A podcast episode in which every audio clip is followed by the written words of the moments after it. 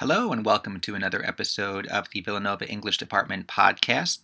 This week I'm going to be talking with Professor Kamran Javadizadeh, and we'll be talking about poetry, about lyric poetry, the Romantic movement, the New Critics.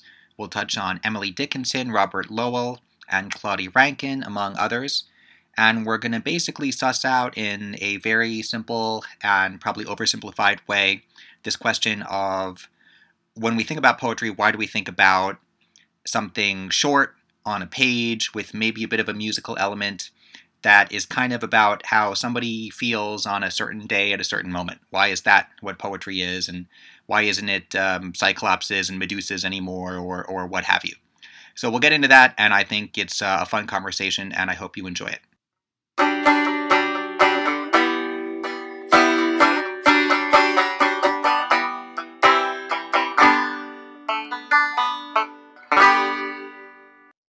I'm Kamran Javadizadeh. I'm an associate professor in the Department of English at Villanova. Um, and I work on uh, poetry with a particular focus on poetry of the 20th and 21st centuries, mainly in the United States, though not exclusively in the United States. And not exclusively, I guess increasingly not exclusively in the 20th and 21st centuries either. So I'm also interested in the long history of poetry and poetics. I also do some work, um, again, this is more of a recent um, interest in my professional life, um, do some work in the history of letter writing and epistolary. Um, it's the kind of writing that we associate with letter writing, whether it's by post or email or these days Twitter, where I'm all too active, I fear. Um, but uh, yeah, I'm I'm interested in the study of poetry and poetics, um, and um, I've been at Villanova now for nearly a decade. So you sent me some readings to take a look at, and they talk about lyric poetry and about lyricization, the process by which poetry came to be thought of as primarily lyric in nature. So just to begin with, can you explain, please, what is lyric poetry? Yeah, that's that's um, a, a deceptively difficult question to answer, which is why um, it is a good question to ask.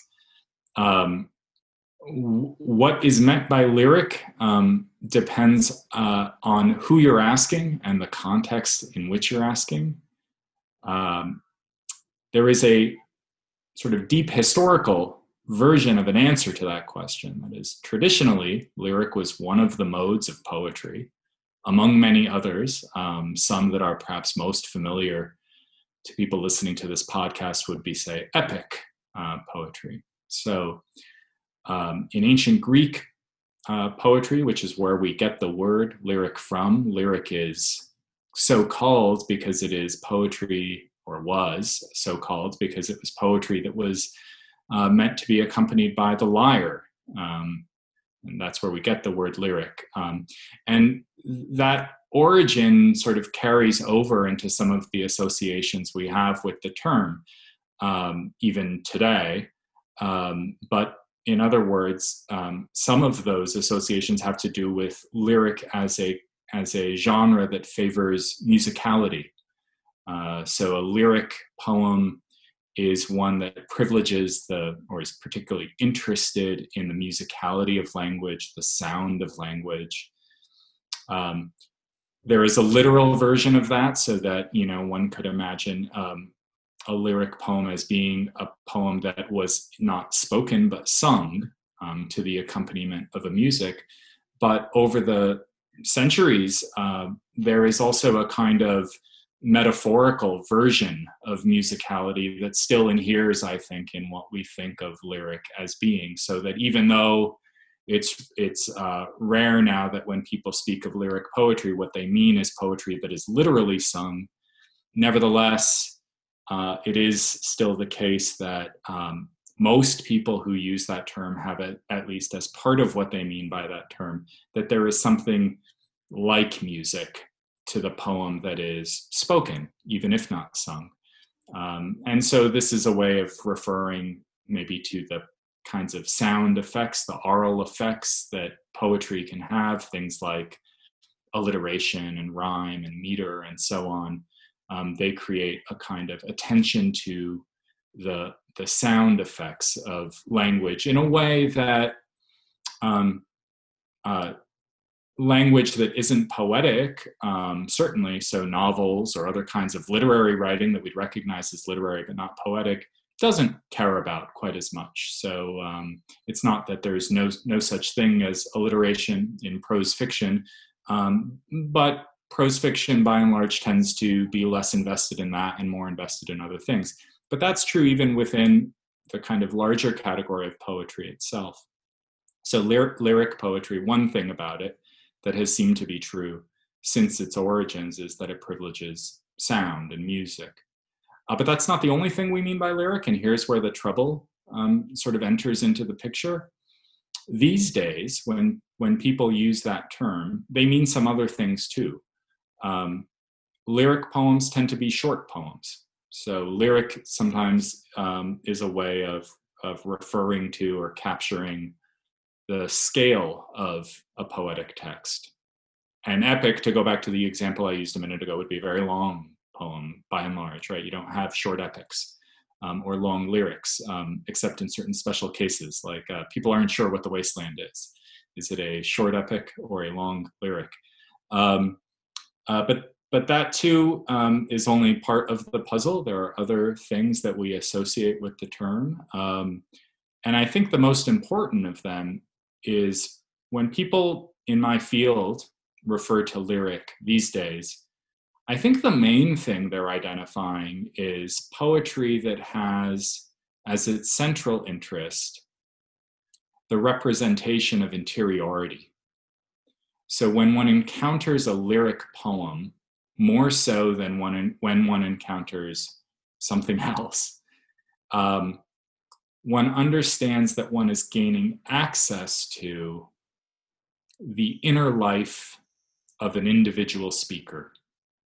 Um, and often um, people use different metaphors to um, or analogies to describe what this is like, but often we hear, and this is an idea that comes um, from the kind of romantic tradition and from John Stuart Mill's um, writing about the romantic tradition. And then there's this whole history, which I'm sure we might get into as our conversation goes on about the sort of permutations this takes. But to return to what I was saying, Mill has this um, very evocative description of what lyric is that has remained influential, and that is that lyric is overheard um, so that the reader of a lyric poem has the impression not that they're being directly addressed by the poet, not quite that, but instead that the poet is speaking in a way to him or herself, and the reader is eavesdropping, you know, is listening in. And, and actually, Mill's image of this is even more evocative than that. It, for, for Mill, the poet is a solitary prisoner alone in a cell who is singing a song to him or herself. I mean, for Mill, it would have been himself, uh, but we can expand that without much difficulty, I think, for now at least. And the reader of the poem is a prisoner in another cell whom the poet can't see and who can't see the poet, but who can hear the song. Um, and so, l- lyric, uh, that, that association, early association and that's now like 200 years old. That Mill's essay in which he, he writes about this, um, that association has sort of stuck as a way of getting at what seems essential about lyric, which is that it gives you access to the interior life, to the subjectivity of one one other human being.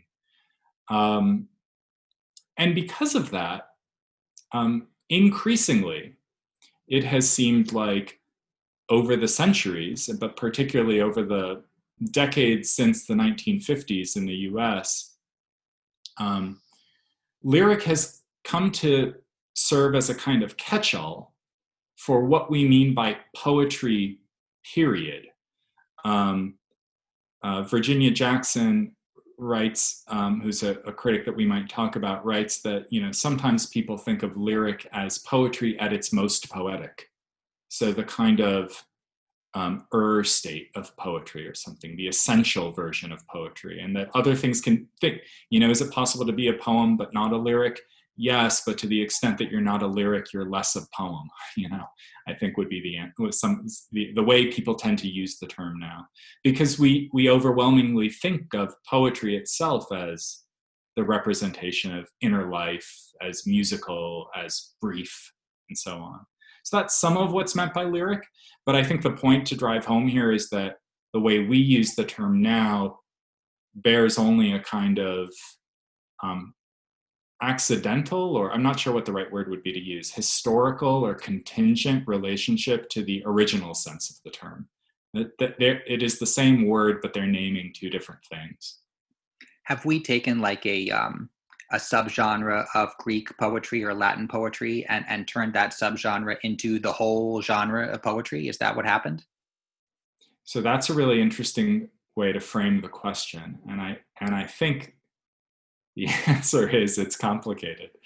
Um, so I think some people would say yes, we it, we have done some version of that. Now, who, who the we is and when the doing of it has happened. It's it's not like um, a committee met one one day in you know 1950 and said, uh, from now on, let it be decreed that poetry will only be this one sub Greek subgenre of poetry. Instead, I think even the critics who would generally speaking say yes in answer to your question would say that this is a process that has occurred. And again, I want to refer to Virginia Jackson's words here because she is um, a kind of leading light of this idea that you've outlined. She would say that this is a process that has occurred by fits and starts and over many decades, a kind of accumulation of historical developments have led to the effect that you've just described.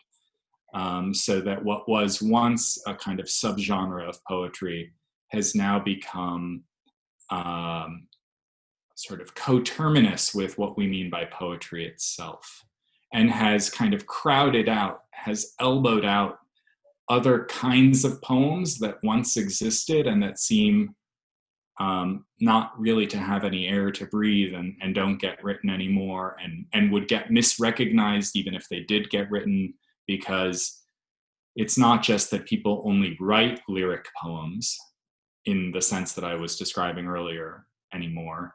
It's that readers can only read lyric poems.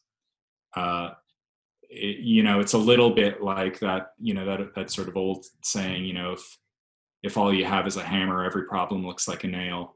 It's as though we've been given a, a way to read that is retrofitted to the lyric and so every text we see we take as lyric because of it. And there's obviously the sort of feedback loop that develops between writing and reading. And is there um is there a bit of a mismatch between this idea of lyric as something that is really based in the sound of language and then something that happens with a lot of poetry that sort of um, the layperson would call like modern poetry where it's it's focused on how the poem appears on the page and where the line breaks are and there's something a lot more visual about it. Is there some mismatch or disjunction there? Okay so yeah so that is a is a, is a very interesting question and um, there are a couple of different ways of answering it. One thing i would say is that um, we have seen in modern poetry a replacing i think of one kind of musicality for another so um, Ezra Pound, who is the kind of um, you know a difficult and complicated figure in all kinds of ways, but but uh, but a, a, a, leading light of modernist poetry. Uh, talked about how modernist poetry would give up the kind of regularity of the metronome. What he was referring to or thinking about was the kind of regularity of iambic pentameter of the um, traditional English meter. And in its place, substitute something he called the musicality of the phrase. So, um, you know, maybe th- this is not Pound's analogy, but mine, you know, uh, is modern poetry less musical than um, you know pick pick your favorite kind of pre-modern poetry uh, well i might say to you is um, jazz improvisation less musical than beethoven. Uh, you know to some listeners ears yes it is. Uh, but of course to others uh, no it isn't. We mean uh, our sense of what counts as music has changed. Um, and of course there are sort of edge cases where you would say, um, you know, pick some kind of avant-garde uh, musical composer who was making noise and not music. Uh, you might say, okay, now we're sort of at the edge of what counts as music. Well, poetry has its own sort of equivalence to that. It, it can move away from the musical. There's also, I think, this this sense sometimes that there is a kind of visual analog to what used to be an auditory phenomenon so that poetry can um, can aspire to be musical visually rather than to the ear and that this can be taken in by the reader of poetry uh, on the page as you suggested earlier rather than by reciting the poetry out loud um, whether that has had implications for the popularity of poetry or a decline in the popularity of poetry is an interesting question.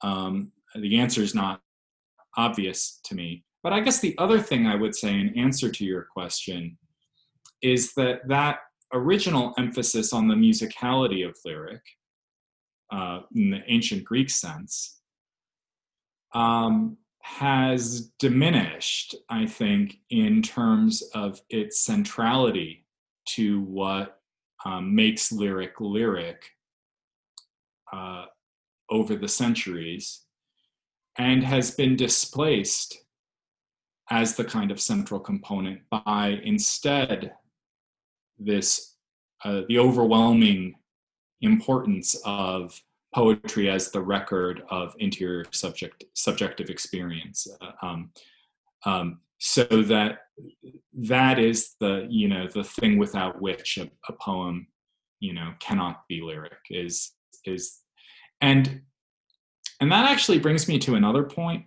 that um, that that I just want something I wanted to go back to from what I'd said earlier that I wanted to fill in because you'd asked you know is it the case that um, lyric has replaced, you know, the sort of ancient Greek subgenre has now sort of taken over and is the only kind of poetry that gets written anymore.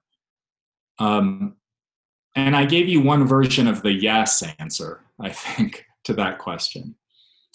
Um, but there's a kind of complicated version of a no answer to that question, which is also true and worth uh, saying. I think what we can say is that that ancient Greek subgenre has um, has even if it's not the only kind of poetry that gets written anymore, it, it certainly wouldn't be fair to call it a subgenre anymore. It has become central. Uh, but what that one sort of consequence of that is that it has become central even as it's changed, you know, its characters, uh, characteristics over the over the years. But one consequence of that is that in in um, in the second part of the 20th century, um, for literary historical reasons that we could we can talk about, um, I think you know this is when this the phenomenon I'm about to describe happens. There develops a kind of anti-lyric tradition in in poetry, and I'm I'm speaking mainly of Anglo-American poetry because it's the poetry I know best. Um, I mean, far and away, it's the poetry I know best. Uh, but I, I sort of concede that that is a, um, a, kind of limitation of the perspective I can offer here. Um, but but you started to get, and um, in particular in the 1970s and 80s, 90s, um, a kind of avant-garde tradition in in poetry that recognized the centrality of lyric and and seeked to disrupt it and to uh, react against it and to displace the centrality of the individual human subject from its association with poetry and to do different things uh, to allow poetry to kind of unlock some of poetry's other capacities. Uh, but I think even poets working in that tradition would say um, they were not um, they were working in uh, relation to or in distinction from the lyric tradition. It's not as though they were uh, denying its centrality. Quite the contrary, they were noting its centrality and, um, in their own, you know, very interesting ways, sort of complaining about that and rebelling against it. And um, and so this is the kind of poetry. I mean, there there are various kinds of poetry that do that. Uh, but perhaps the most coherent or notable formation of poetry like that um, is called the language language poetry. Um, sometimes you see it written as L equals A equals N equals G. It's printed that way. The language poets, and this is a kind of avant-garde anti-lyric poetry that is interested in the sort of materiality of language as such that plays that makes poems um, not by sort of wedding them to the subjectivity of the poet who happens to be writing them, but by attending instead to the materiality of language itself, and that um, poems get composed through sometimes arbitrary sort of compositional schemes that are set ahead of time by the poet, and there are other ways of writing poetry in this tradition. So that's a kind of anti-lyric tradition, which um, is not I mean, for many years, I think was, uh, especially, was not really seen as, uh, though it, though I'm describing it as anti to the central thing. It, I don't think it would be fair to describe it as a fringe movement. In fact, in some ways, that tradition of of poetry, language poetry, or the sort of avant-garde poetry, um, acquired a, a, fairly secure perch in um, institutional um, versions of poetry. So a lot of um, uh, academic positions uh, were filled by people working in that in that mode. Um, academic positions, both in the sense of people teaching the craft of poetry, but in particular studying um, the reading of poetry, which is what I do. I mean, I say I work on poetry, but I'm not a creative writing professor. I'm somebody who works on the the history of poetry and the reception of poetry and the and the and the analysis of poetry. Um, so that's something else that's that's I guess worth noting. It, that is not, I have to say, the um, the tradition that I sort of trace my own uh, origins as a critic or as a reader of poetry into. Um, uh, I I I am I, I think it's it's fair to say that I, in terms of my background, I really come out of a, the kind of lyric tradition, um, and it's and and that's part of why I'm so interested in it. Um, and what's so appealing to me about the, the kinds of questions that um, this uh, emerging field called the New Lyric Studies has um, taught us to be asking. So, can you um, talk a bit about how and why poetry became lyricized over the years? Yeah, uh, I, I can um, I can try to do that. I don't I don't know that I have all the answers here. Um, so, um, sort of, uh, there are there are two two things worth noting. I think, uh, sort of two historical moments that are worth drawing out. Um, and and and so I want to do that in a minute. But first, let me just give a kind of overview and say but I think this is a kind of messy process that produces this thing that doesn't look very messy maybe now, but it um, uh, so so there's something arbitrary about saying oh it happened here and it happened there, but to the extent that people are telling this story about what's happened to poetry over the last two centuries, the story goes something like this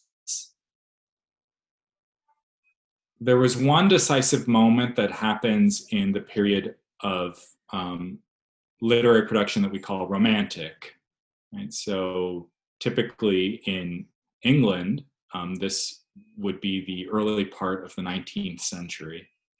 And it happens slightly different times in slightly different places in Western Europe in particular. And then there is arguably a kind of American version of this as well.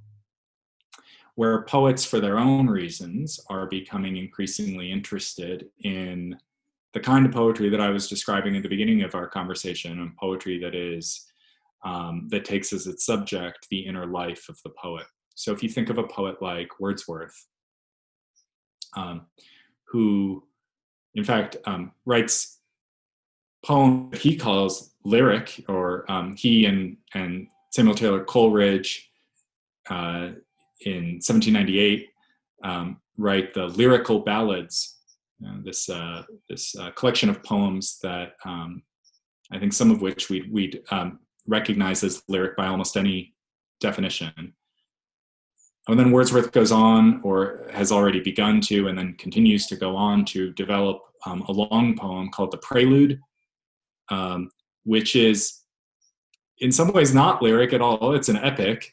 Uh, it's a, it's certainly epic in terms of scale, but it's it contains kind of lyric moments, and um, and part of what I mean by that is that the subject of the prelude is not like the subject of other most other epics that, that have been written at that point. Um, this is not like Milton uh, writing an epic poem about the fall of man and um, and the, the war between um, God and Satan um, in Paradise Lost. Uh, it's not like uh, ancient Greek epic, um, you know, which uh, you know I don't I don't need to get into here, I'm sure, but uh, but instead the subject of the prelude um, for Wordsworth is the growth of a poet's mind.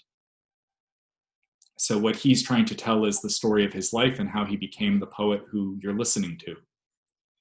Um, uh, Wordsworth's not alone in um, writing poetry that seems to take that as a as its chief interest. Um, I've already mentioned Coleridge, but you can think of other uh, the other sort of major English Romantic poets as participating in this tradition. So there's a kind of poetry that starts to get written around the beginning of the 19th century, and then there is the uh, reception and influence of that kind of poetry that n- notes these aspects of it and draws some of them out. Um, uh, there is something uh, about the circulation of, um, or the the um, the form that print culture takes in the 19th century that privileges certain kinds of um, uh, formatting for uh, the the production and um, circulation of poetry. Um, and um, and so you have back and forth between the sort of material context for poetry's creation and circulation and the um, interests and um, creativity of individual poets, a kind of back and forth, back and forth sort of retrofitting so that certain kinds of poems seem to be getting written increasingly during that period. That's part of the story of how poetry becomes lyricized. But part of the story, uh, an important part of the story also um, is uh, a very influential form of uh, literary criticism and uh, academic and professional uh, study of poetry and uh, and writing about poetry um, called the New Criticism. So the New Criticism is um, a kind of loosely affiliated body of literary criticism or group of literary critics writing in the wake of modernism. So now we've moved on, we've skipped ahead about 100 years uh, from the Romantic period mainly in England, is what I was talking about, to um, the um, the middle of the 20th century, mainly in the United States. And the new critics are sort of developing certain ideas out of the legacy of modernist writing. So out of the early essays of T.S. Eliot in particular. And um, the new critics disagree amongst themselves and even each on um, his own. Um, these are almost exclusively men uh, uh, who, who, are typically recognized as the influential new critics. But um, some things sort of um, tie this movement in literary criticism together. And so some of the things that the new critics believe are the following that you can um, divorce the poem from the poet so if you've heard of the idea of the intentional fallacy, right? You know, um, high school students, I think, are still taught when you're reading a poem to talk not about what the poet meant or what the poet thinks or is saying, but what the poem or sometimes what the speaker of the poem is saying. Um, so that we don't need to know anything about the biography of a poet in, in order to um, in order to interpret that poem well. Um, that what matters instead is um, is form, um, a kind of formal analysis and a good dictionary will get you anywhere you need to get. I could I could give you a poem and never tell you who wrote it, you know, much less when it was written or where it was written. And as long as you knew the language, that would be good enough. Um, there are certain sort of historical reasons why the new criticism became so influential. Some of them, in the typical story that gets told, have to do with uh, huge influx into college classrooms of a new population of students in the period following the Second World War on the GI Bill. Um, students of varying levels of preparation in terms of their um, their the the background knowledge that they brought to college classrooms. Um, the new criticism became a wonderful sort of tool in saying, well, you don't need to know anything. All you need to be is, say, a speaker of English, and I can give you this poem and we can look at it together. Now, that set of reading practices, um, for, for better or for worse, sort of lend themselves to this uh, lyricized model of poetry, right? But that way of reading tends to seek out uh, the kind of poem that you could, to go back to that earlier example I gave, the one from Mill, the kind of poet, poem that you could understand as it were, as though it were a song you were overhearing, right? Because in that circumstance, in that example, that very vivid image from John Stuart Mill, and, and, and that's an essay he's writing, by the way, about Wordsworth. Um, in that image, uh, you know, if you're the prisoner one cell over from the other one singing the song, you don't know anything about who that singer is. You don't need to know anything about who that singer is. Instead, um, because that singer is um, expressing himself, um, there is something sort of universal about what it means to be human and the language that you share with that person.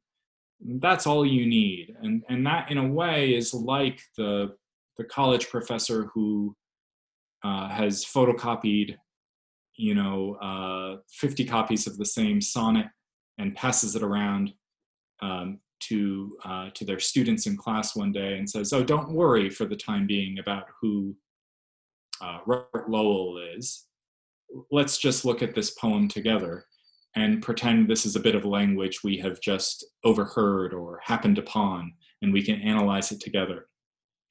The new criticism becomes very influential. So this is part of what lyricizes poetry. Now, the story gets even more interesting or complicated than that because there's a kind of um, I don't know if you can hear my that was my dog shaking her uh, shaking herself that was her collar and tag shaking. Um, the the new criticism doesn't only condition. I mean, one thing that, of course that it would do would be if you were a student in that classroom learning poetry in that way learning to read poetry in that way. And then if you went on to become a poet yourself, that kind of early education you got and how poetry worked and what are the right kinds of questions to be asking about it and what aren't and how should we think about it would condition the kind of poetry you wrote.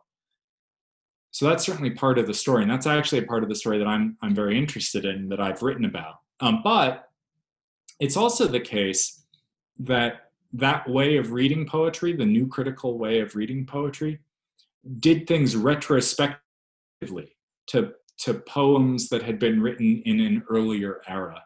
So I have I have referred a couple of times in, in our conversation here to the work of Virginia Jackson, who is this sort of central critic um, working in this field. And um, her first book is called um, Dickinson's Misery. It's a, it's a book about Emily Dickinson. Uh, but as much as it's a book about Emily Dickinson, it's a book about the um, the reception of Emily Dickinson or the reading of Emily Dickinson, what has been done to our idea of Emily Dickinson by readers of her who came after uh, she was alive in particular new critical readers of Dickinson, and what the story of how the reception of Emily Dickinson went has to tell us about poetry's arc generally over the last 200 years. So to to be a little bit more specific or explain what I mean by virtue of that particular example, it's it's sometimes hard to say what Emily Dickinson wrote. Um, she published very few poems during her life in the conventional sense. And she published a few in newspapers and so on, but not very many. It's a it's a that's a very slim proportion of what we take to be her poems today. Some of what she wrote, she copied out neatly onto um, sheets of paper, which she then folded and sewed together into what we call fascicles. And it was as though she was making sort of maybe an early version of self publishing. She was sort of making books at home.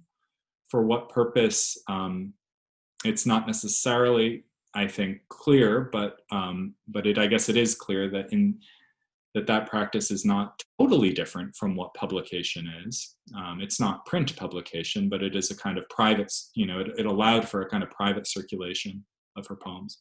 But then she also did other things that are even sort of wilder and harder to categorize, like she um, would write a friend a letter, and in the middle of that letter, she would include a bit of language that to our eyes now looks like a poem. But was it a poem? Was it lyric? Um, hard, hard to know how to use a term like that. She did things that were still stranger than that, like she wrote little bits of language on scraps of paper that she had lying around the house uh, in Amherst, um, most notably on envelopes. So mail that would come to her house, she'd tear off the flap of an envelope at some point and scribble a few notes on it.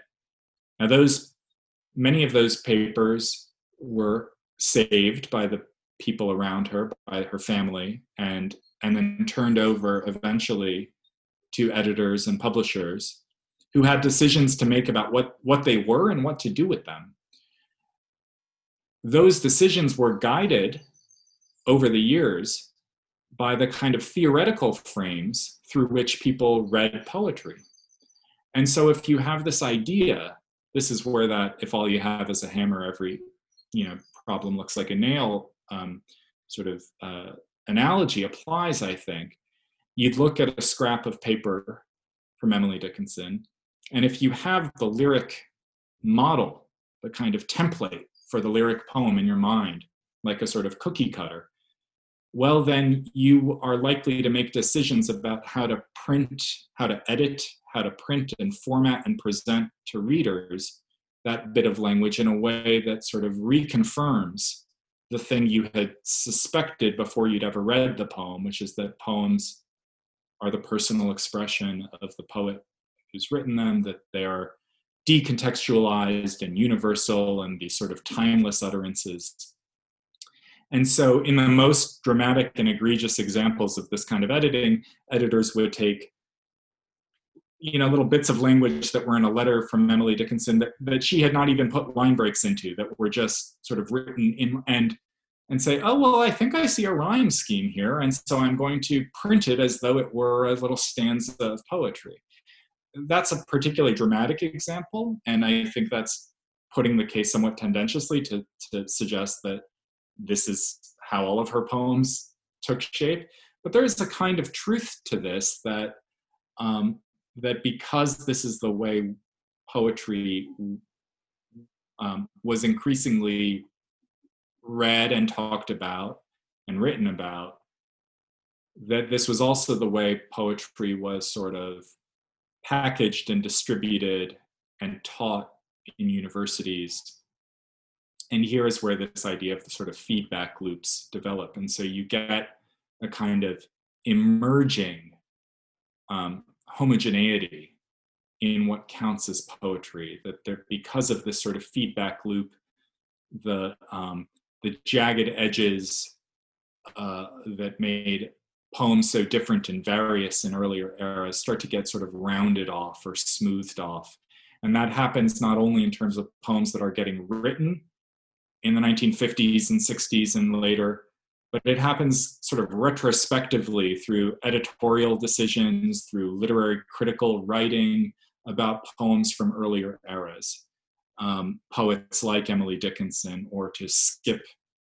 Um, it's I think no accident that Virginia Jackson, you know, is writing about um, Emily Dickinson and and um, Yopie Prins, or sometimes her, her collaborator and, and, her collaborator on this um, volume of, of essays called The Lyric Theory Reader, um, has written about um, uh, the, the, the ancient Greek poet Sappho and her reception. Uh, part of what Sappho and Emily Dickinson have in common is that their poems survive in fragments and in sort of incomplete versions, and much more dramatically so in Sappho's case than in Dickinson's. Was partly just a sort of the effects of history, and um, and you know that's what centuries will do.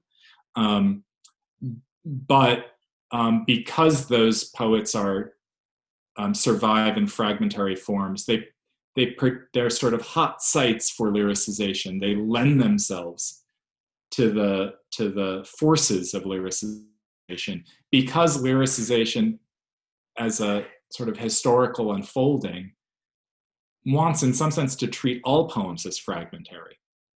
Um, so literally fragmentary poetry is is sort of perfect for the lyric reader who thinks that yes it, um, any poem is could be read as though it were a fragment. Well if i have poems that are literally fragmentary where there are gaps or it's a torn bit of paper here or there that sort of literalizes the metaphor of um, the, the kind of fragmentariness of, of all poetry. So so you know how did how did how did this happen? How did poetry become lyric? Um, it, it's it's a complicated unfolding um, story that has to do both with the kinds of choices made by poets and the choices made by critics and editors and um, and the reading public, um, or working together, as it were, um, over centuries. So, you wrote an article about Claudia Rankine, Robert Lowell, and the whiteness of the lyric subject. So, how is the lyric, as we understand it, bound up with notions of whiteness?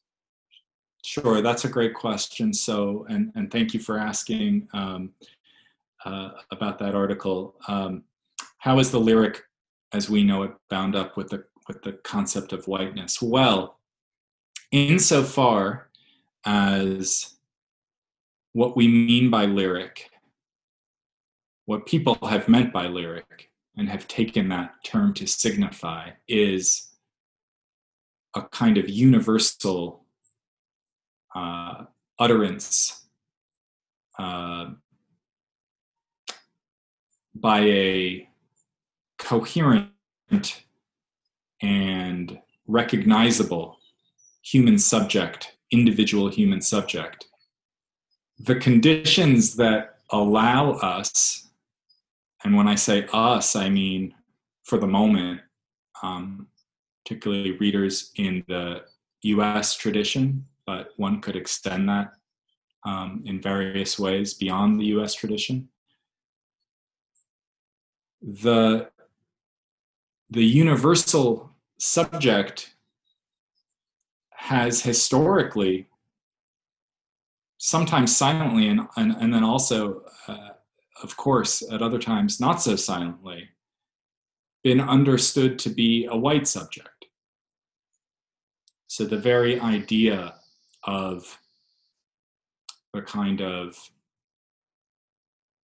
you know wordsworth in the preface to lyrical ballads wrote that the poet was a man speaking to men.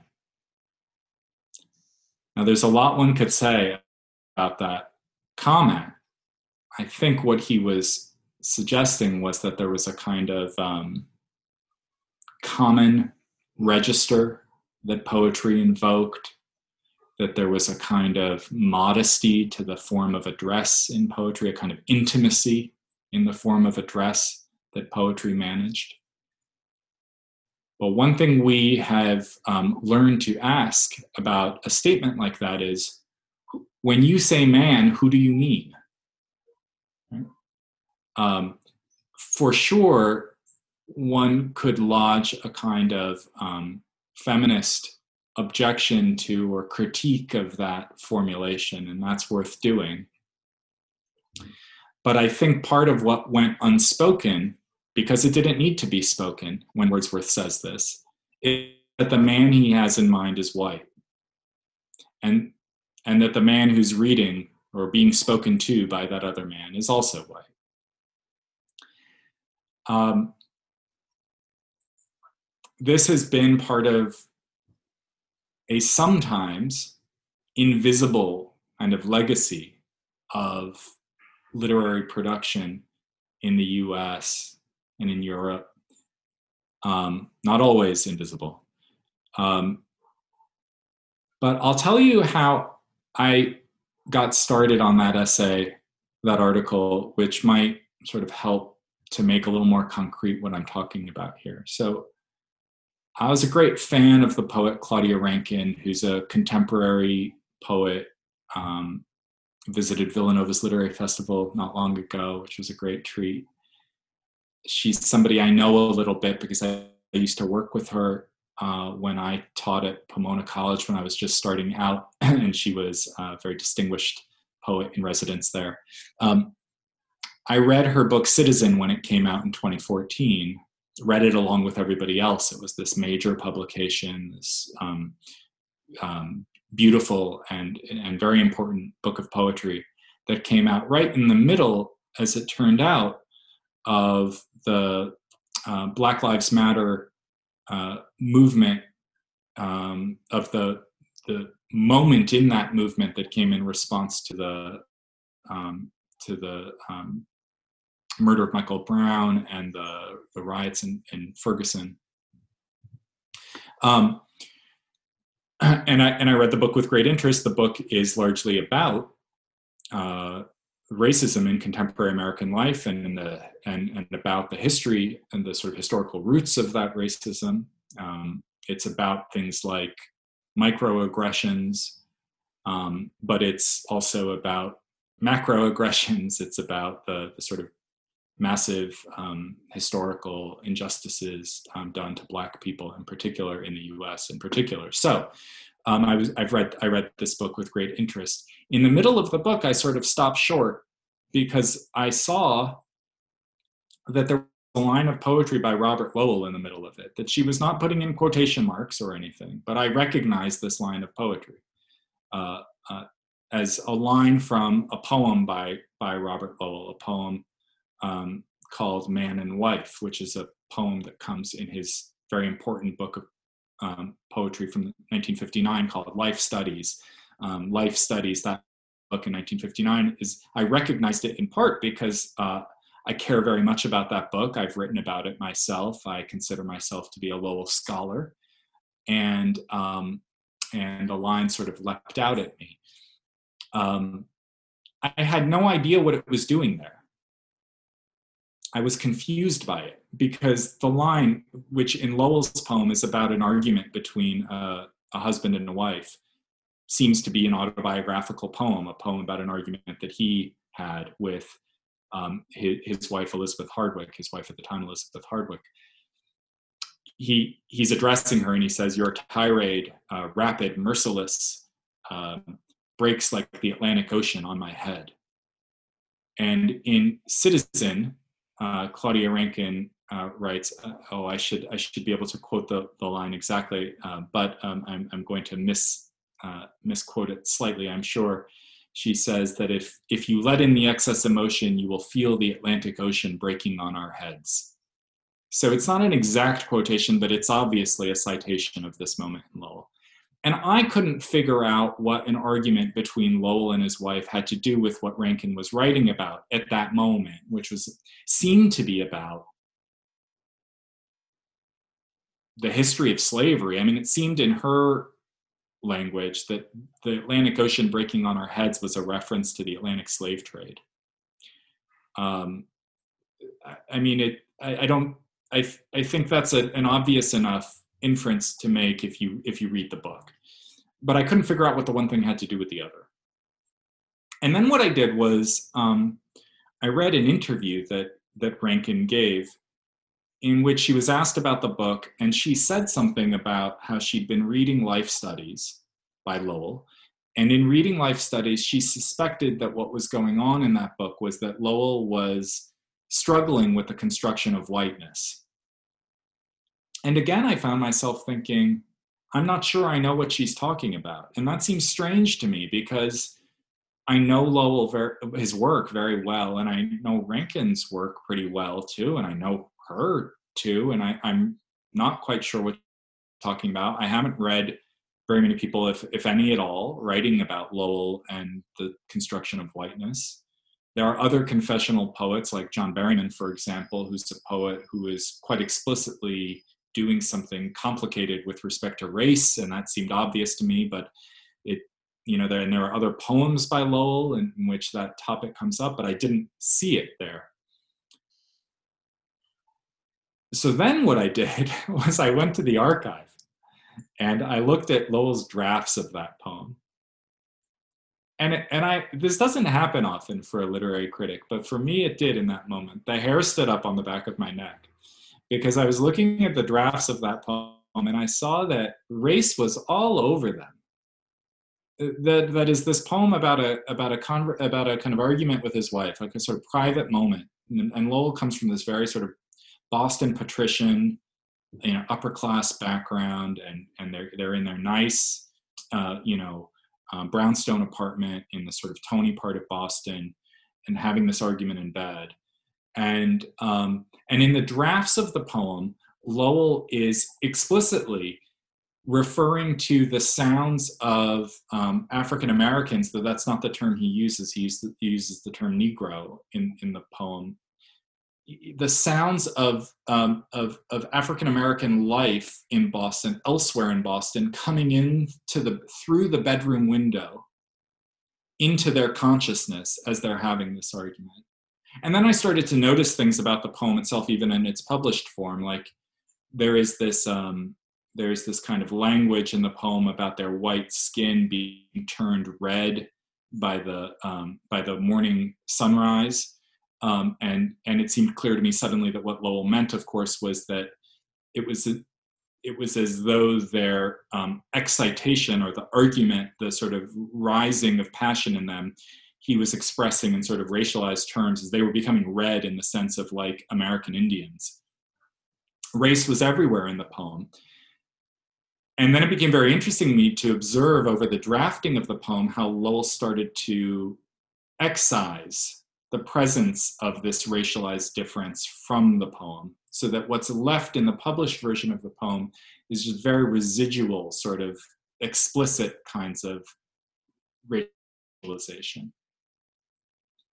And what it revealed to me, what sort of Claudia Rankine helped me see about a poet whom I already knew, was just how much the formation of the fiction of the speaking self of the poet, that thing that we take to be the essential element of poetry, what we can sometimes call the lyric subject, was also the formation of a white subject and that in order to get the poem into its published version, what had to what Lowell managed, so I don't think he knew he was doing this. He wasn't doing it self-consciously. It was just sort of symptomatic, I think, in some sense, of what the production of poetry looks like often, is that he was forming a kind of white subject, and he was doing so in relation to a kind of black other whom he was hold, you know, sort of both identifying with and holding off at a distance, and ultimately pushing mostly out of view to the reader of the poem of the poem, pushing it out of view. Um, and so, um, and so, I don't think that Lowell's was a special case. I don't think he, you know, um, except that I had a kind of special access to it in that moment, and that Rankine was part of what made that special. And instead, what I wrote about in that article that you refer to is the sense in which Lowell's was actually a kind of representative case, a kind of um, um, uh, Lowell represented a kind of denouement of of the lyric tradition. Uh, uh, this was the kind of high watermark of lyricization, and so it was no accident that you know the the idea of a kind of universal human subject was relying on the kind of unspoken scripts of whiteness to kind of undergird it. Um, and that Rankine was making that visible. Now, part of my interest in that moment, I was interested in that moment, first of all, just with respect to my interest in Robert Lowell as a poet, and, and I felt like I was learning something new about him and wanted to put that into words.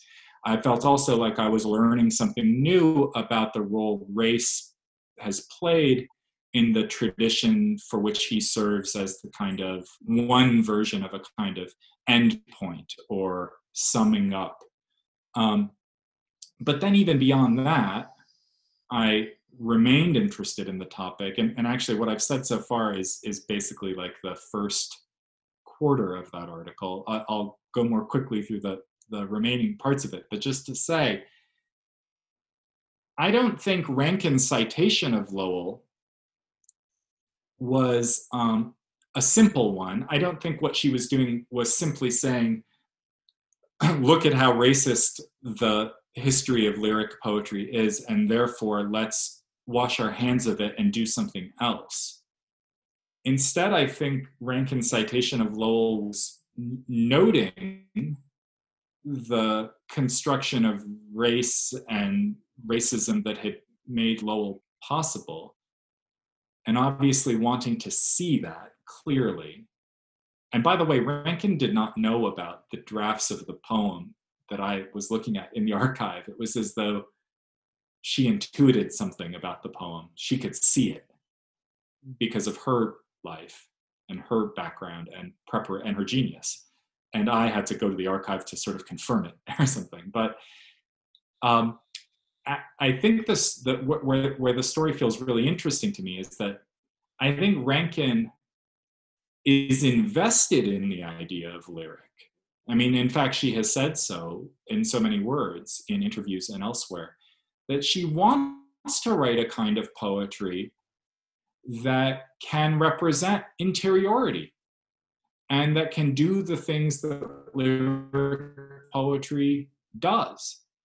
And and because of that, um, what she needed to figure out in Citizen was how to take advantage of poetry's capacity to represent interiority without relying on the scripts of whiteness to make that possible.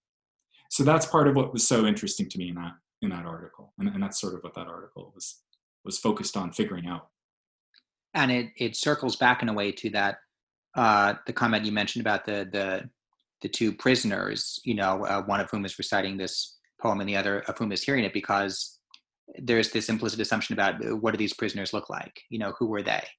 Um, in terms of their own identity, racial, gender, all those you know components. And if you're trying to kind of essentialize a human being, like what does that mean to you? You know? Yeah, I, I think that's I think that's perfectly well said. And um, you know, part of what um, part of what the experience of writing that article helped me understand was the role race had played in my own um, education in poetry. The fact that I didn't see the whiteness that sort of suffuses life studies. I had a different kind of language to describe it. I mean, I could under I could see how the book. I'll give you one other example. It's a very quick example, but it's it's relevant to this. So, um, Robert Lowell was very dear friends with the poet Elizabeth Bishop, who's maybe my you know when when asked to name my favorite poet, I've always said Elizabeth. It's Elizabeth Bishop, and I think that's true she wrote wrote him a letter when she read life studies in manuscript for the first time and she said in some ways you're the luckiest poet i know. And she said in other ways not so lucky but but what makes you so lucky and i'm paraphrasing bishop is that you can write um, you can write about your life you can write about your family and all you have to do to make it seem important and representative and not just your sort of private navel gazing concern like who cares? All you have to do she said is to put down the names.